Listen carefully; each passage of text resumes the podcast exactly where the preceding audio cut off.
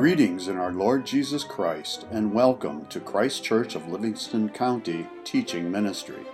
Christ Church is a member of the Communion of Reformed Evangelical Churches, Tyndale Presbytery. The following audio recording is from a covenant renewal liturgy at Christ Church. We trust you will be edified and ministered to by the Holy Spirit through this audio recording.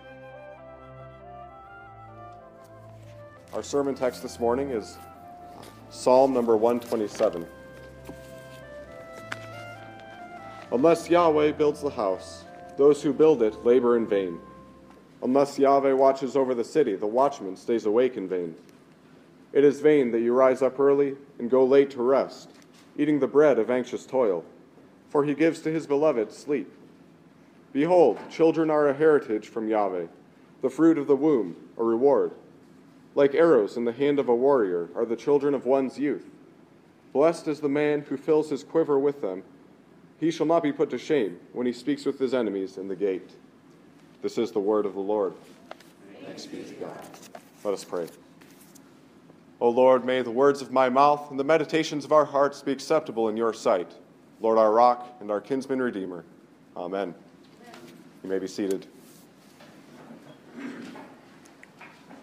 We come to this uh, text this morning, the 127th Psalm, and this is very, very likely a familiar psalm to many of us.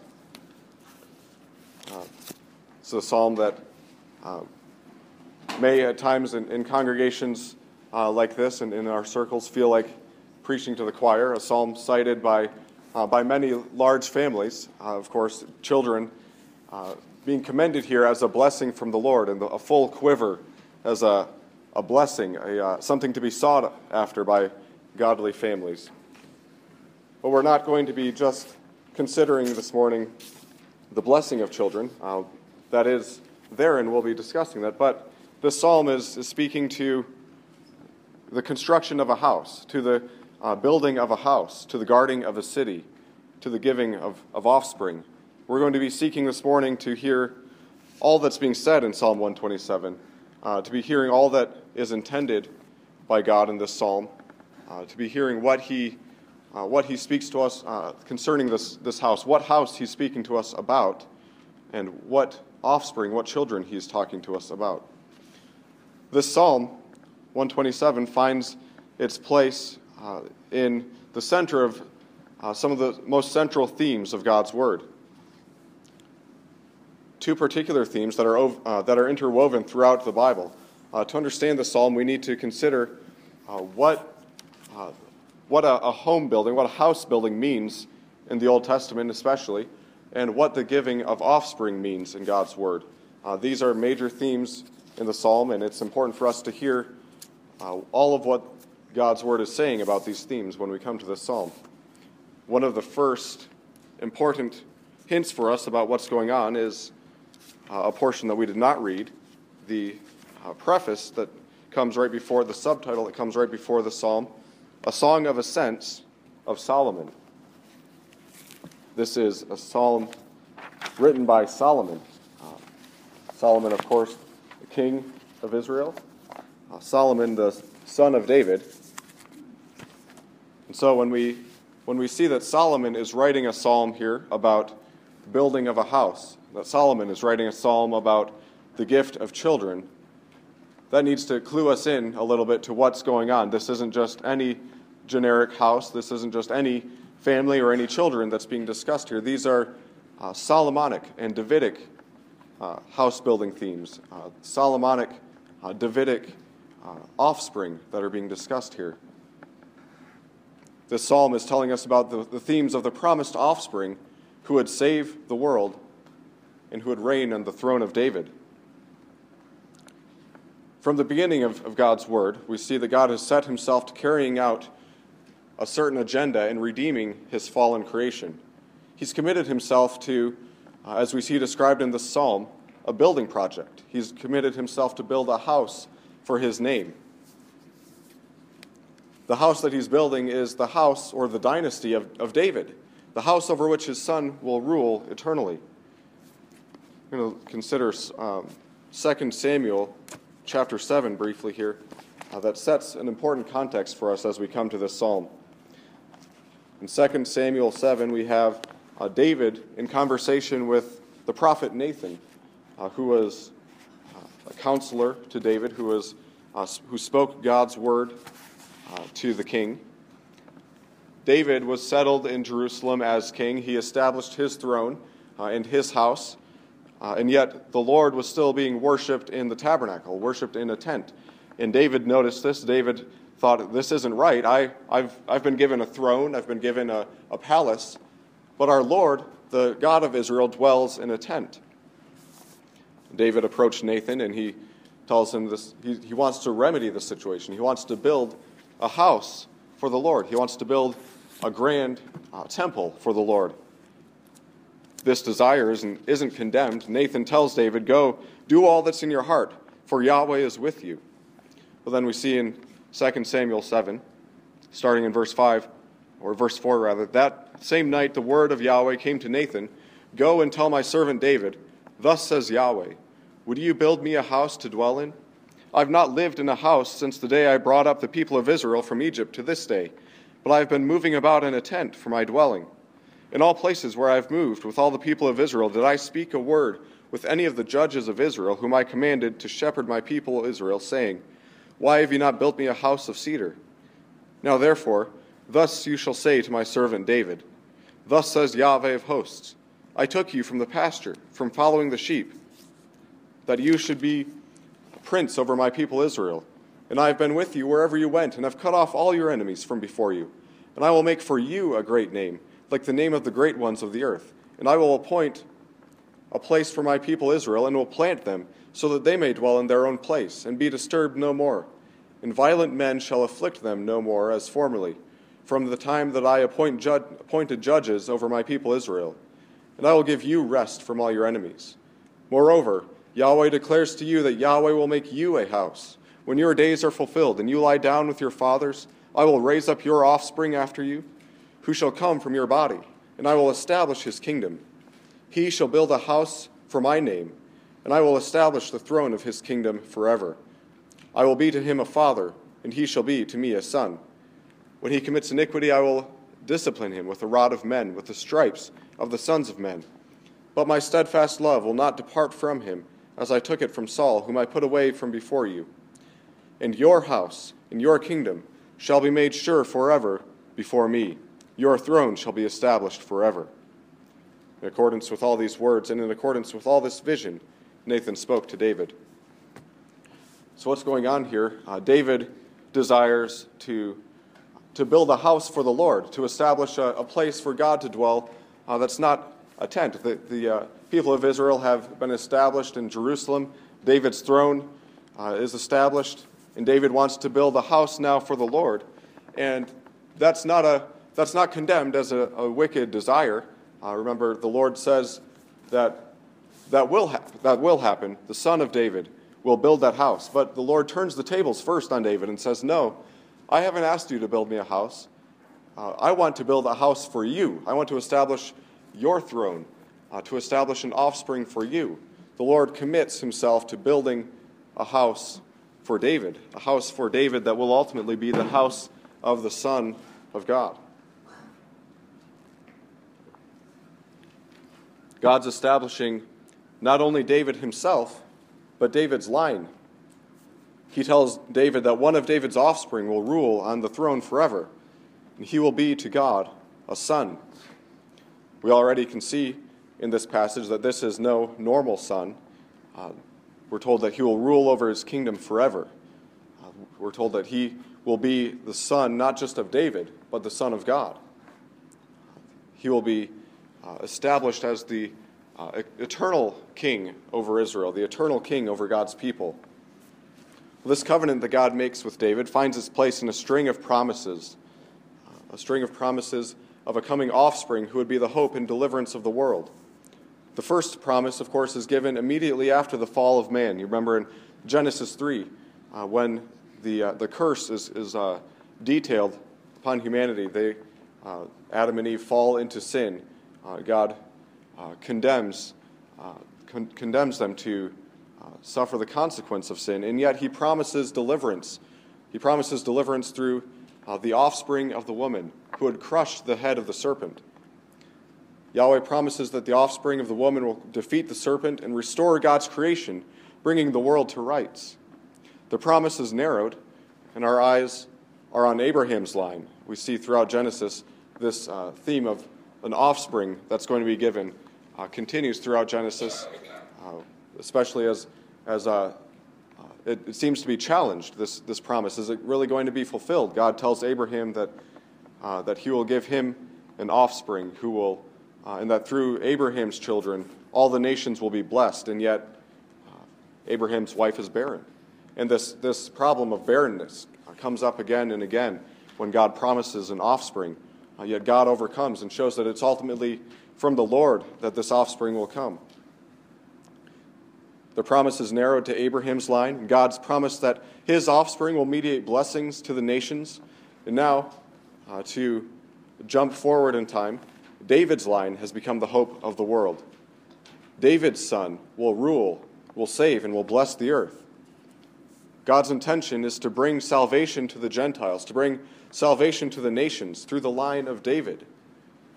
Thus, when Solomon, when we read a psalm written by Solomon about building a house and about the Lord giving children, it's clear that he's speaking of more than simply any house, more than simply any children. Although, of course, he's speaking of more, but not less. He's speaking of building the house of, of David. He's speaking of the Davidic offspring, but he, but he is speaking too of, of house building, of, of family life. He's speaking of, uh, uh, with general applica- application too, to our own homes, to our own family, our own children. Psalm 127 does teach us how to build our own households, and it does teach us about the blessing of children. But Psalm 127 ultimately, primarily, is about the household of David, about the offspring of David, who will be the hope of the world. Thus, Psalm 127, of course, is ultimately about Christ. It's ultimately about Christ and about his body, the off, those who are born of the Spirit, the church. Solomon organizes this psalm into two main sections one speaking of the attitude of builders and watchmen, and the other speaking of God's gift of children. The psalm, as we've seen, is about establishing a house for the Lord and a family who seeks after God's glory. It's about God's driving mission to build a house where God and man can dwell ultimately together. In the first part of the psalm, we see that God calls us to ensure that we are engaged in God's building, God's building project. Unless Yahweh builds the house, we read, those who build it labor in vain. Unless Yahweh watches over the city, the watchman stays awake in vain. This text teaches us that all of our working all of our striving, however much effort we give, it's in vain unless we are working by God's will and in His might. As we build up, as we guard our households, as we uh, guard, as we build up our, our church, our uh, ministries, our uh, whatever God has called us to do, uh, we might give our best efforts, we might strive and work, but unless we are seeking first God's kingdom and God's righteousness, we're told here our efforts are going to be in vain. Unless the Lord builds the house, we're told, our work is in vain. So Solomon first addresses the agenda of workers in the kingdom of God. The psalmist uses language of building and guarding to describe the agenda that our lives are to be set, uh, to which our lives are to be set. He says, Unless Yahweh builds the house, unless you are participating in God's building project, unless you are engaged in God's work, then all your work is in vain. God's word is about God's building project, about God's, uh, God's driving mission to establish uh, the reunification of God with man, bringing us back into fellowship with God, building a house for God's name in which we can fellowship together with Him. There is a house that God is building, and that building, that work will be accomplished. But we're told, we're, we're warned. Uh, be warned, the psalmist tells us. It's possible for us to work and to toil only to see that that work is done in vain. We can set out to build what seems like good, wonderful things. We can set out to, to establish uh, a strong family, a good family. We can build, we can work to establish a solid business life. Uh, we, can, uh, we can work to make sure that our family name is respectable, uh, that our, our name lives on. Uh, we can even work to, to see that we have a, a church that's filled uh, each Sunday, that, that's well known in the community. But unless we're working in God's building project, if the end that we are working towards is not God's kingdom first, then our work is in vain. These can all, all the things that we set up to do in our lives can all seem like good and wonderful things. But if the, in, the, in the end, if we're building our own kingdoms, uh, if we're establishing our own name, then that work will crumble to nothing. See, God's, God's engaged in a building project. God has set out to build a house for his name, to establish the name of uh, the offspring of David, uh, to establish the household of Christ. And God enlists us in that building project. God gives us work to do in that building. He sets us to engage in the work of his kingdom. And it's against that house, it's against the house of the Lord, that the gates of hell will not prevail. We're called to engage in God's kingdom project. We're called to engage in the building of God's house. So let all your work be towards that end. Uh, we, can, we can deceive ourselves into thinking at times that we are doing God's will, when in reality, uh, if we step back and look, we, we can be establishing really our own mini kingdom. Uh, we can be establishing ourselves as, as kings over, uh, over what we think is, is God's will. We're called to, to constantly, throughout our lives, keep ourselves in check to make sure that we are working towards God's end, working to establish God's kingdom, placing God's agenda before our own, placing the, uh, the needs of the people of God, the needs of others before our own. God's agenda, as we've seen from the background of the psalm, is establishing the kingdom of Christ, the Son of David, and building his house. Solomon would naturally have in mind the house and city of David as he penned this psalm. God's incorporating into his people uh, people from every tribe and tongue and nation. We're told this from early on uh, when God calls Abraham. God calls Abraham out, he calls out the, the offspring of Abraham to be a special uh, nation, a chosen people. The people of Israel are, are called out to be God's covenant nation, set apart from the nations of the earth. But all along, the point is to bring in people from every tribe and tongue and nation, that, that the offspring of Abraham would be a blessing to the nations. We see in Revelation that this, this goal is brought to completion when people from every nation are brought in as disciples. This is our, our commission. Uh, uh, God calls us to engage in this project. The, uh, the Lord gives us a mission. That mission is, in Matthew 28, to disciple all the nations, to bring all the nations into this building project, to bring all the nations into the house of the Lord. The goal of bringing glory to his Son through the growth of his kingdom, the goal of the salvation of all nations, is what drives God's mission. And this same goal has to be the driving force of all of our lives as well. We need to keep our own, our own work, our own building, uh, you can say projects, in check to make sure that we are placing first God's own mission, that our agendas in, life, in our lives are set to God's agendas, that our goals are in line with God's goals, that we're establishing, uh, that we're working to, to build God's kingdom, not our own. So God's committed himself to the building of the house of David, ultimately to the, the building of the body of Christ, the, the, new, the true temple of the living God. And he calls us to engage in that work. So we have to keep our own priorities, our own goal, our own uh, work in check with God's agenda. And how are, so, how are we doing? What's the agenda of your life? If you, if you gauge your own life, what's, what is it that you get up each day and work and strive for? Are you establishing uh, your kingdom? Are you establishing your family name? Or are you working to further God's kingdom? What's the agenda of, of, our, of, the, of the church? Are we working to, uh, to uh, establish uh, the, the name of a particular denomination or uh, the name of, of a, a, particular ministry? Or are we working to bring glory to God uh, through the ministry of his people? Are we working to uh, bring all the nations, particularly all those in this community that we're called to, to worship the risen Christ. Now, does this mean that we all have to leave our careers and, and go to the mission field? Uh, perhaps that's what God's calling you to do. You know, we, we don't always need to rule that out. But of course, that's not what God calls all of us to do.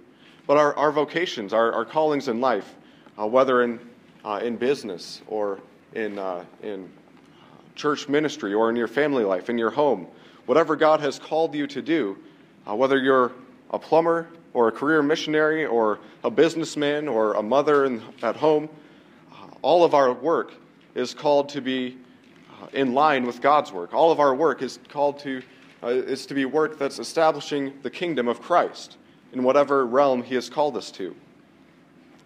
All of our work is to be a means to an end, mainly, or namely, the end of bringing glory to God by spreading His kingdom, by spreading the gospel of salvation through Christ to our community, to our families, to our businesses, to our nation, to all nations. So, as we engage in our labor, if our goals are in line with God's goals, we can be assured that all of our work will be blessed, that our efforts will be rewarded. But if that's not the case, if you're building your own kingdom, if you're establishing your own name, your work, Solomon warns us, will be in vain.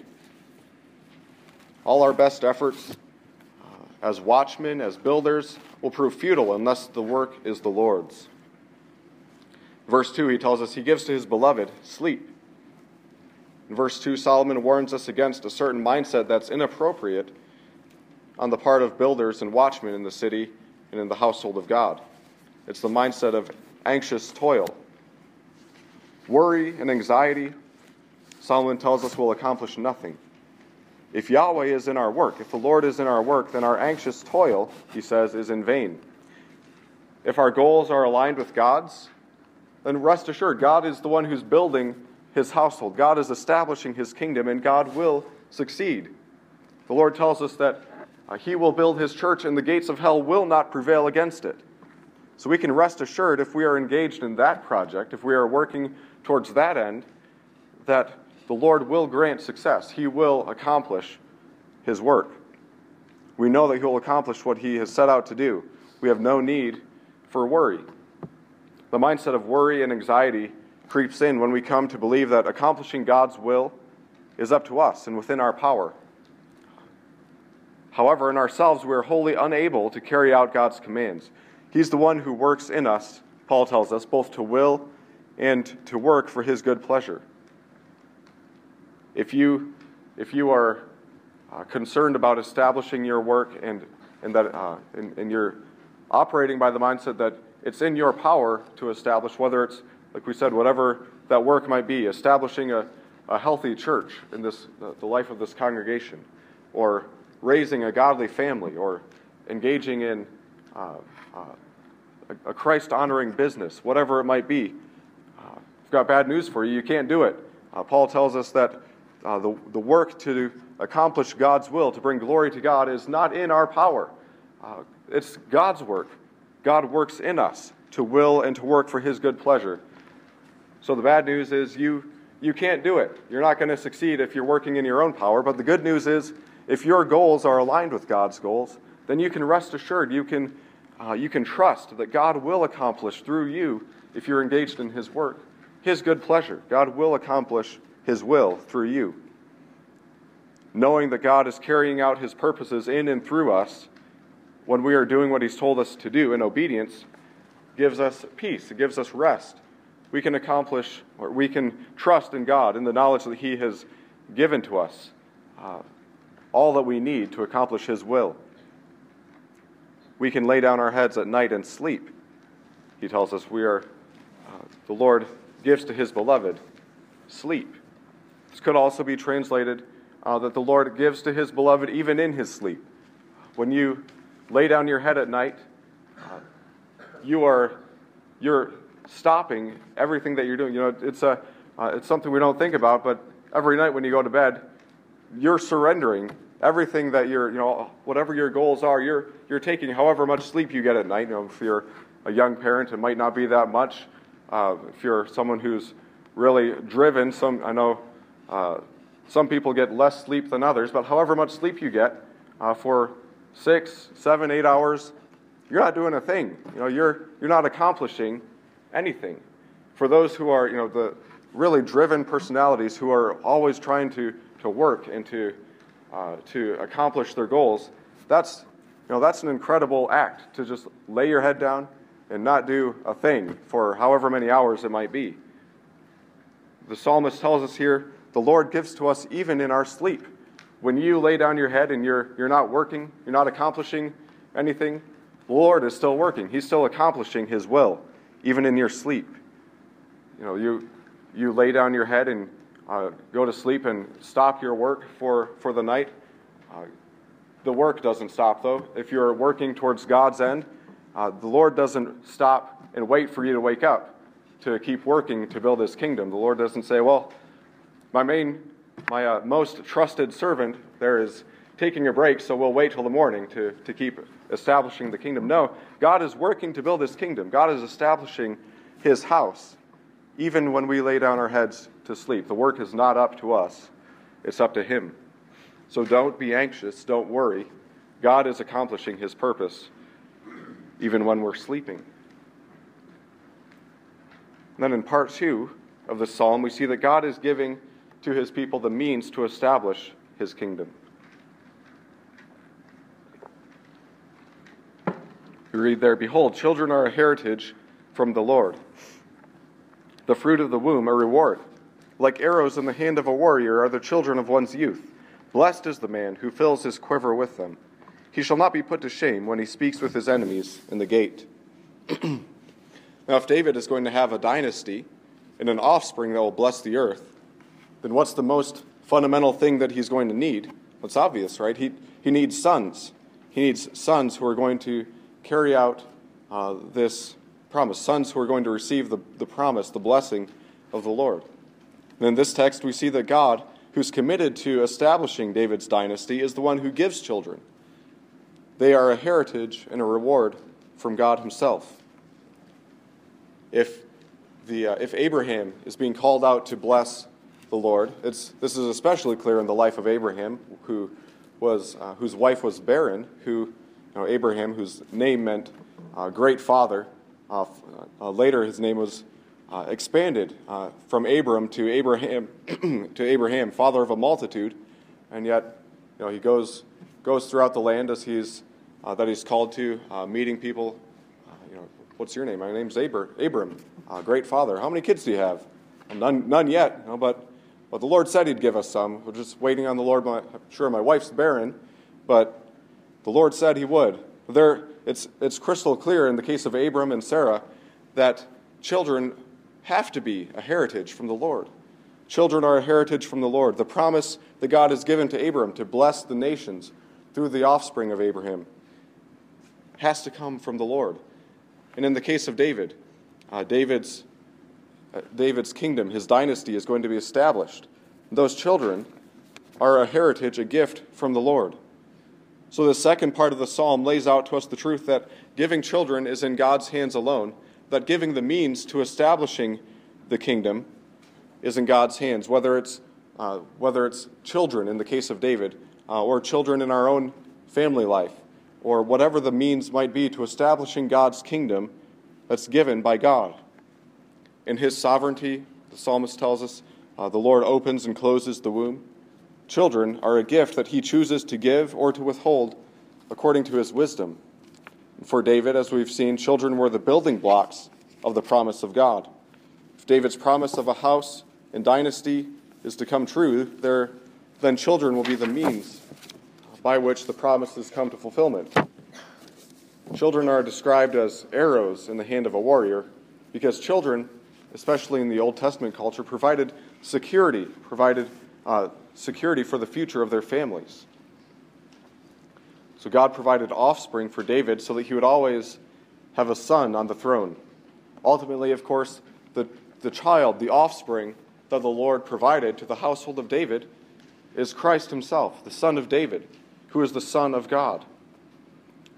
So he provides for us the means to accomplish the building of his kingdom. He provides the offspring upon whom that kingdom is built, the cornerstone, the chief cornerstone in the household of the Lord, his Son.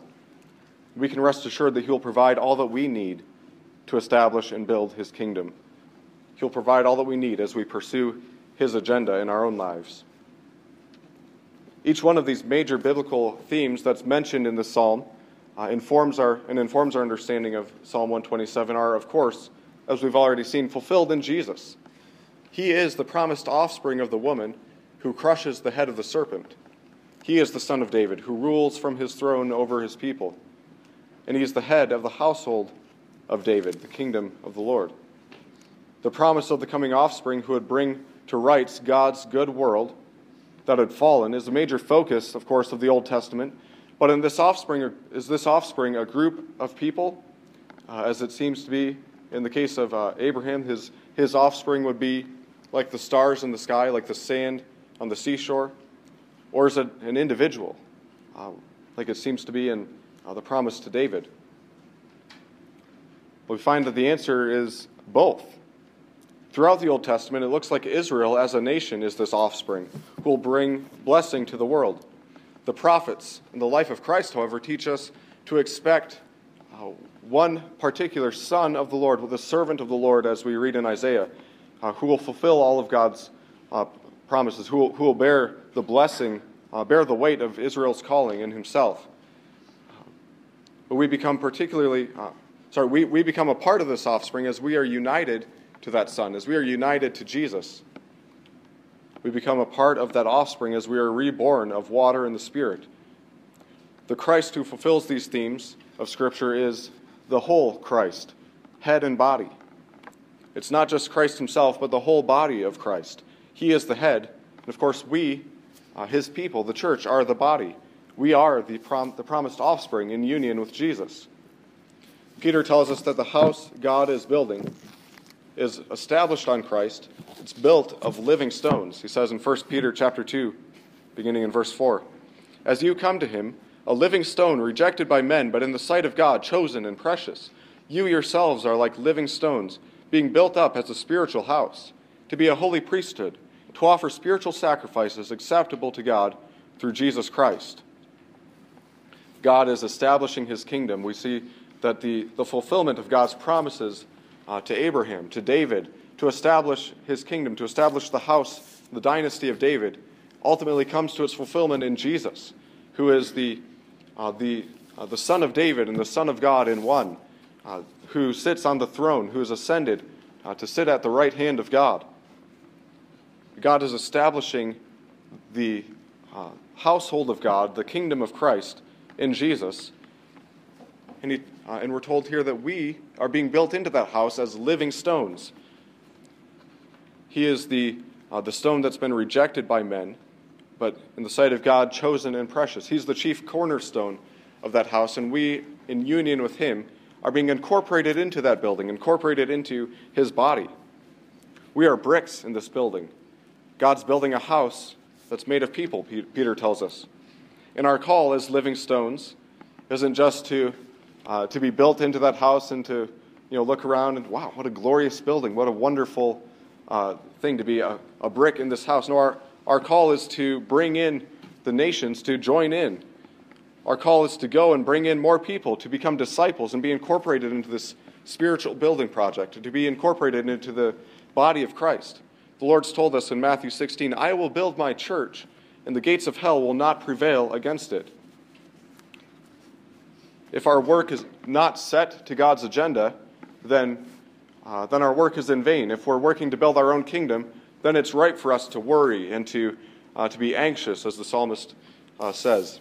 It's right for us to rise up early and go late to rest and eat the bread of anxious toil if we're establishing our own name, our own household, our own goals. But if our uh, if our goals are aligned with God's, if we're establishing, building, working in the building of His kingdom, then we can rest assured in the promise that He will build His church, and the gates of hell will not prevail against it.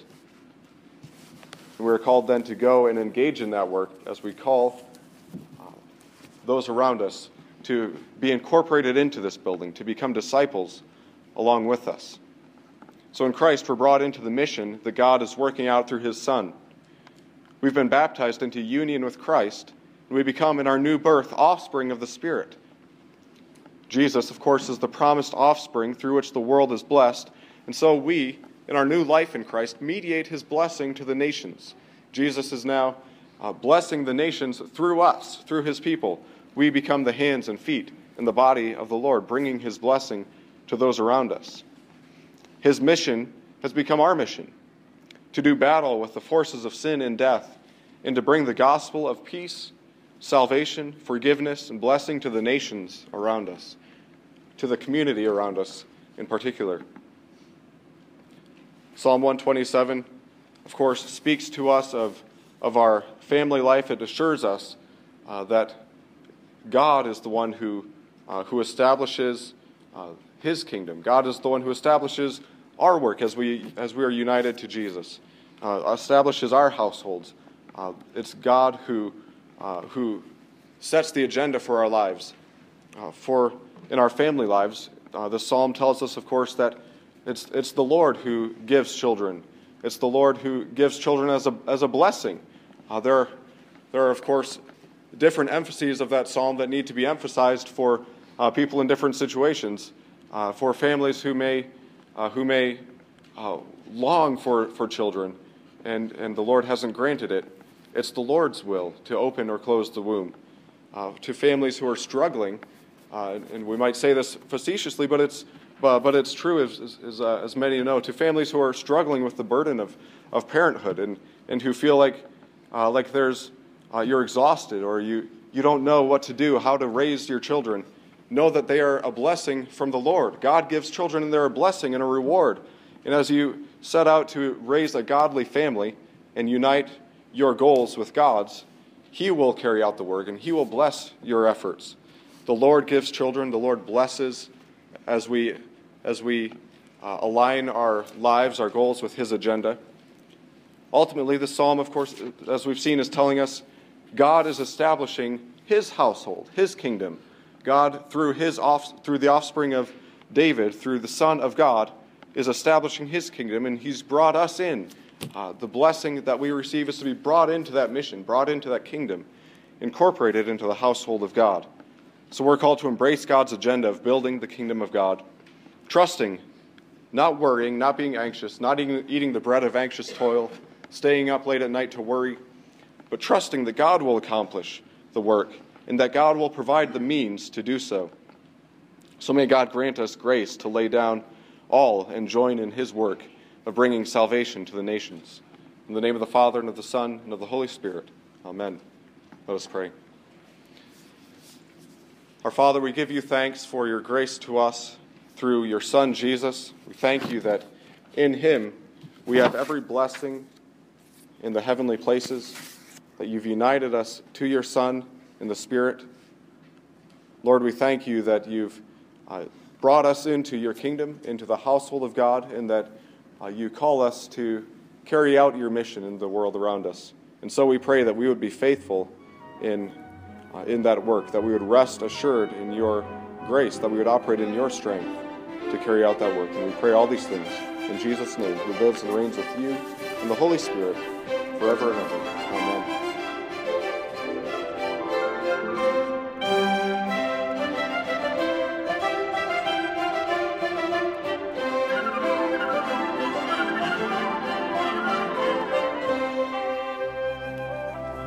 Come to the table of the Lord this morning, I want to consider the readings that we heard this morning from our uh, lectionary text. This, uh, this is the church calendar, Transfiguration Sunday. It's the, the final Sunday in the season of Epiphany.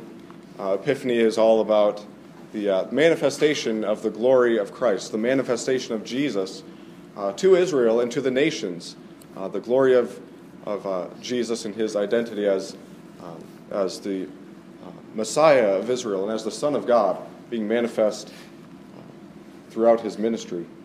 In our readings this morning, we read of the glory of the Lord and the effect that it has on his people. We read of Moses, and as he goes up to Mount Sinai and uh, meets with the Lord, hears God's word, and comes back down uh, and is gleaming, he's shining, his face is shining before the people to, as they uh, see the, the effect of his encounter with the glory of God. read of Jesus in the Transfiguration uh, as he uh, meets with Elijah and Moses. And uh, uh, of course, the, there's some humor there in the disciples' response as they, they're not sure quite what, what to do when they wake up. They see what's going on and want to build tents for everybody. but we're told they, they don't know what they're saying. but then the, the glory of the Lord is, is shown around them, is manifest around them. Uh, it's become evident this isn't a meeting of, of equals. This isn't uh, Jesus uh, meeting with, uh, with his equals, Moses and Elijah. This is the manifestation of the glory of Israel's God. The epistle reading gives us a good taste of what it means for us to encounter the glory of the Lord. In our lesson, Paul talked about uh, Moses, uh, about in the reading that we, uh, that we read in Exodus, Moses and his encounter with the Lord and the veil that he wore so that the, the glory shining from his face didn't frighten the people of Israel, didn't overwhelm them. And Paul tells us this uh, for those who are not in Christ, whose eyes have not been opened uh, to, by the Spirit, that veil is still over their face when they hear the word of the Lord read. But Paul tells us we all, though, with unveiled face, beholding the glory of the Lord, are being transformed into the same image from one degree, one degree of glory to another. For this comes from the Lord who is the Spirit. As we gather together each Lord's Day, we, we don't see uh, the light shining like, uh, like Moses did on Mount Sinai. We don't see uh, with our eyes the, trans, uh, the transfigured Christ uh, but we do experience that same reality. We come and uh, we meet with God uh, in, in, His Word. We come and hear God's Word calling us to worship, and we ascend together into His presence. Uh, we uh, fellowship around God's Word as we hear it read and preached, uh, the, the Word of the Lord given to us, and now we come to the table of the Lord, where, he, where God gives us His Son as we are nourished by the Spirit with the body and blood of His Son. Paul tells us that if we, when we encounter the Lord, uh, whether it's each Lord's Day or throughout our lives as we uh, fellowship with the people of the Lord, as we receive God's word, that's not going to leave you unchanged. Uh, like Moses, you are going to uh, shine. You are going to be transformed to bear that glory. We all, with unveiled face, beholding the glory of the Lord, are being transformed into the image of his Son. As we come to the Lord and receive word and sacrament, we are being transformed to share in that glory. Uh, the, trans, the transfigured Christ, the glorious Christ, we are meeting with him today. And the effect that this, this service, this uh, experience of the word, this reception of the word, the effect that this meal has on us is to give us a share in that glory, that we would bring that glory to shine on the world around us. So let us receive Christ as we come to his table today, as we rest on him alone for our salvation. We invite to the Lord's table all who are baptized and under the authority of Christ and his body, the church. By eating the bread and drinking the wine with us, you are acknowledging that you are a sinner without hope except in the sovereign mercy of God, and that you are trusting in Jesus Christ alone for salvation. And so come with your children and welcome to the Lord Jesus.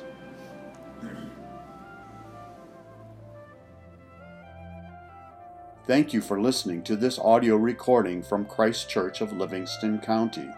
If you would like further information about anything in this recording, the Bible, about Christ Kirk of Livingston County, or wish to make any other related inquiry, please feel free to contact us through our website, christkirkmi.com.